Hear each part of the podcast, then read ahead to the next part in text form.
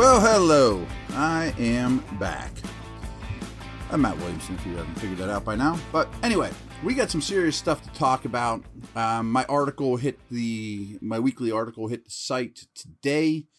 Of course, you should read it. But there was one little nugget I wanted to just talk about that's not particularly Steelers related, but it's ex- extremely Steelers relevant.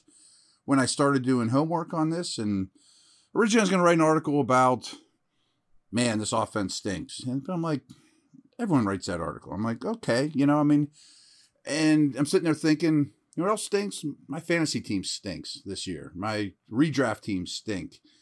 Uh, fantasy scoring across the, the league is down.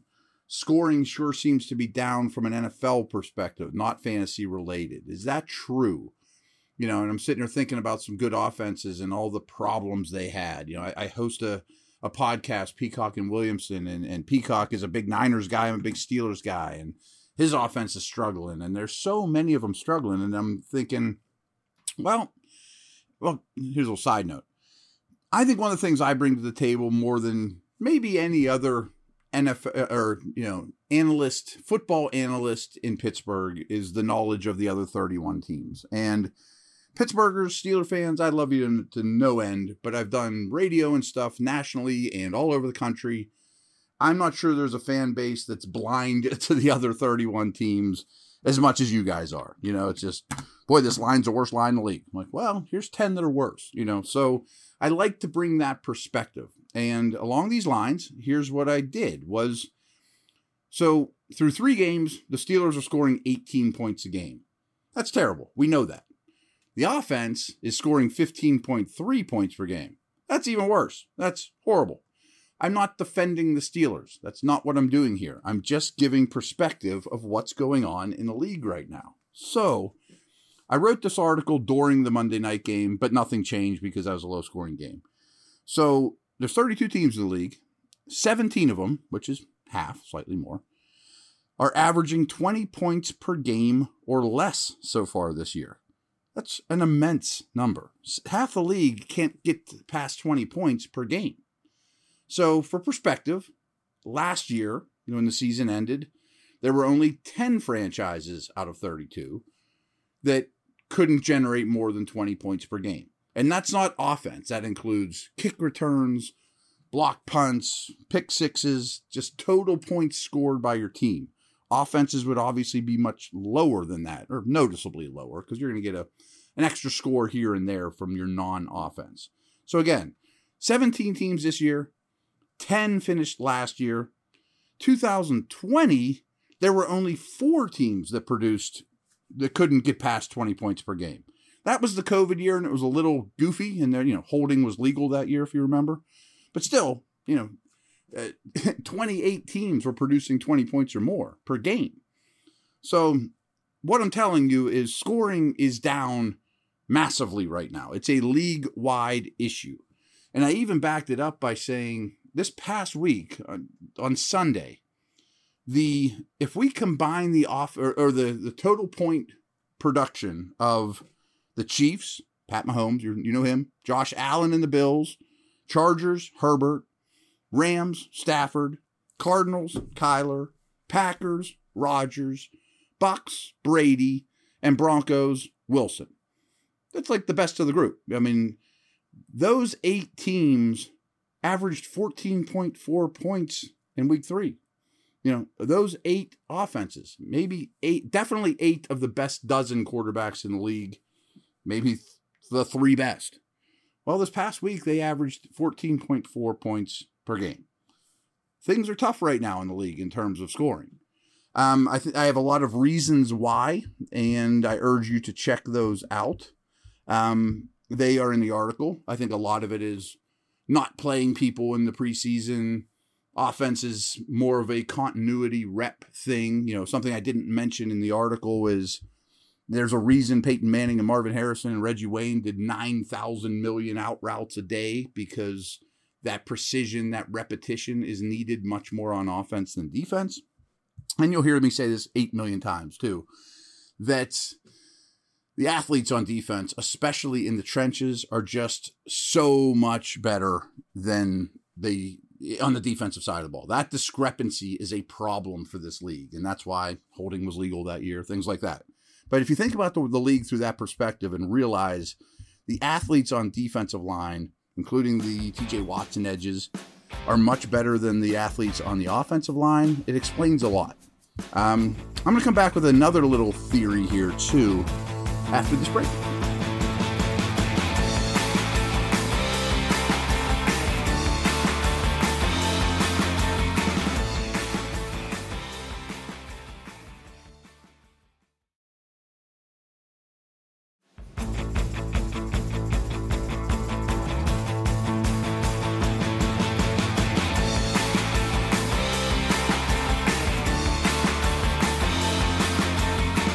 Okay, so as you know, I start digging around all, all the time, and I'm looking at, you know, just pull up some pretty generic categories.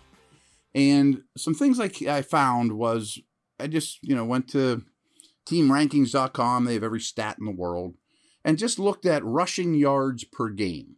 What offenses are producing the most ground yards? Not the most efficient. I'm not talking about yards per carry. I'm not talking about the biggest runs, time of possession, even. I'm just talking about how many rushing yards per game are teams generating right now. And is that still relevant in today's analytically based NFL? Well, I think the answer is a resounding yes, because I want to talk about a couple of the top teams and I want to talk about a couple of the bottom teams. And in the end, if you look at it through a Steeler lens, think they need to run the ball more. You know, and despite how great their their receivers are, and I think they have great receivers, but here here's why. First of all, the Browns are the best rushing team in the league. 190 yards per game. That passes a sniff test. I mean, that passes everything you can imagine. And you just saw it firsthand. There might not be as much shame getting gashed by the Browns as you guys want to rem- want to think because they're doing it to everybody, and I think they're going to continue to do it to everybody. So that's very promising for Cleveland, especially while Watson's suspended. The next couple teams are really interesting to me. Well, also, the Lions are third.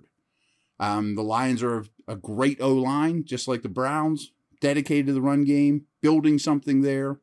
But the second, fourth, and fifth team are Chicago, the Giants, and Atlanta. Um, the teams after those are the ones you would think San Francisco, Philadelphia, Baltimore.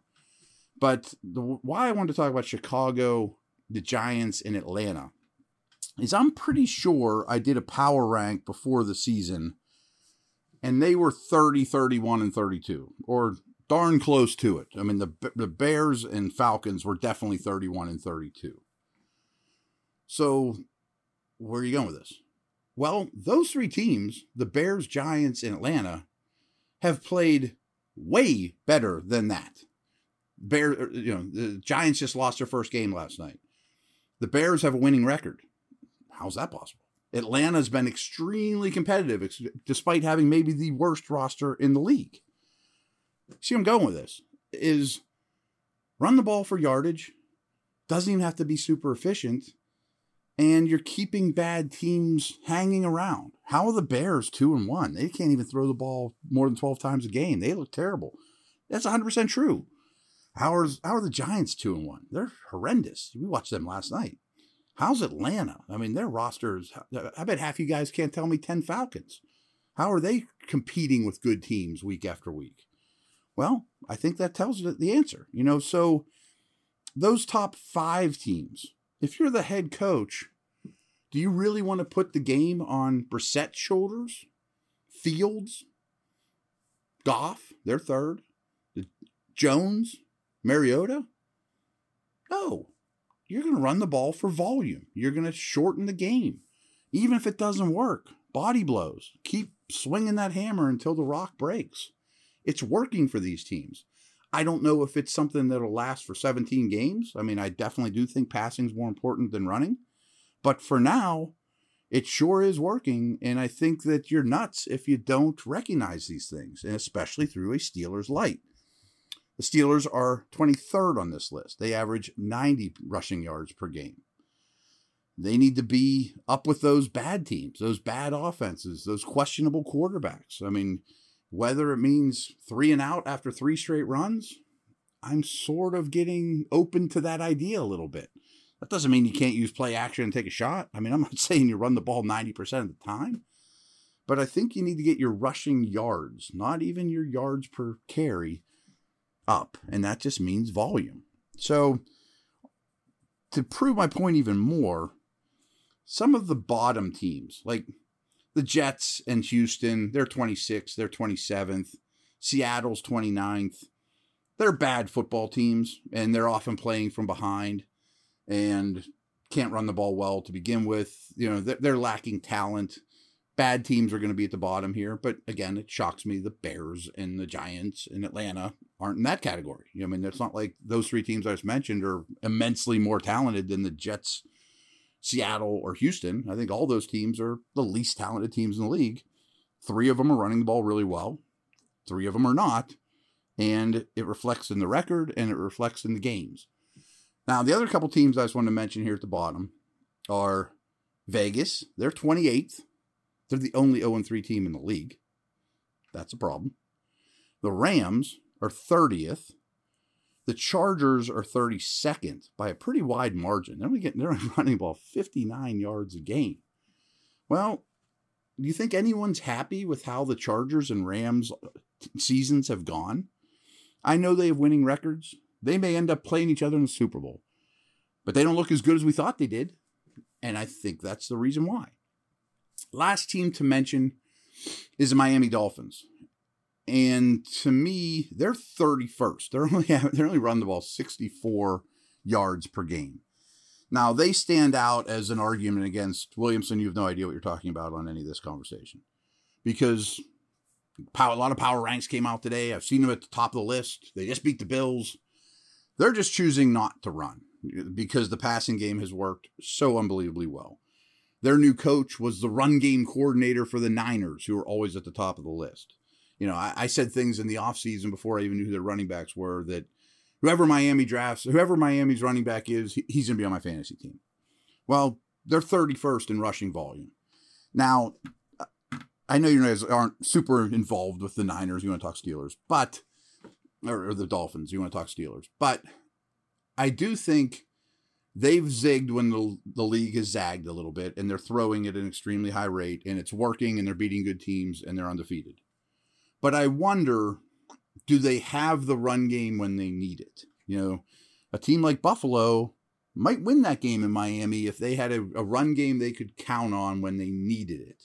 Miami, if they're going to be a true contender, is going to need it. So just something to keep an eye on with them. And again, all this relates back to the Steelers.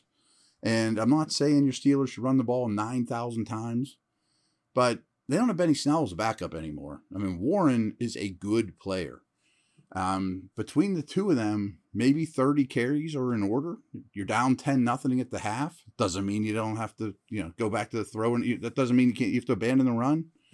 I think it would pay off, and I think it might be a way to massage the problems right now. And hey, you're probably like, Steelers O line so bad. So I mean, the Bears O line is horrendous. I mean, a lot of these teams are really bad up front, much worse. And I keep telling you, Steelers O line is getting better. And I thought their best run blocking was this past week. So that's my thoughts. Over and out. See you.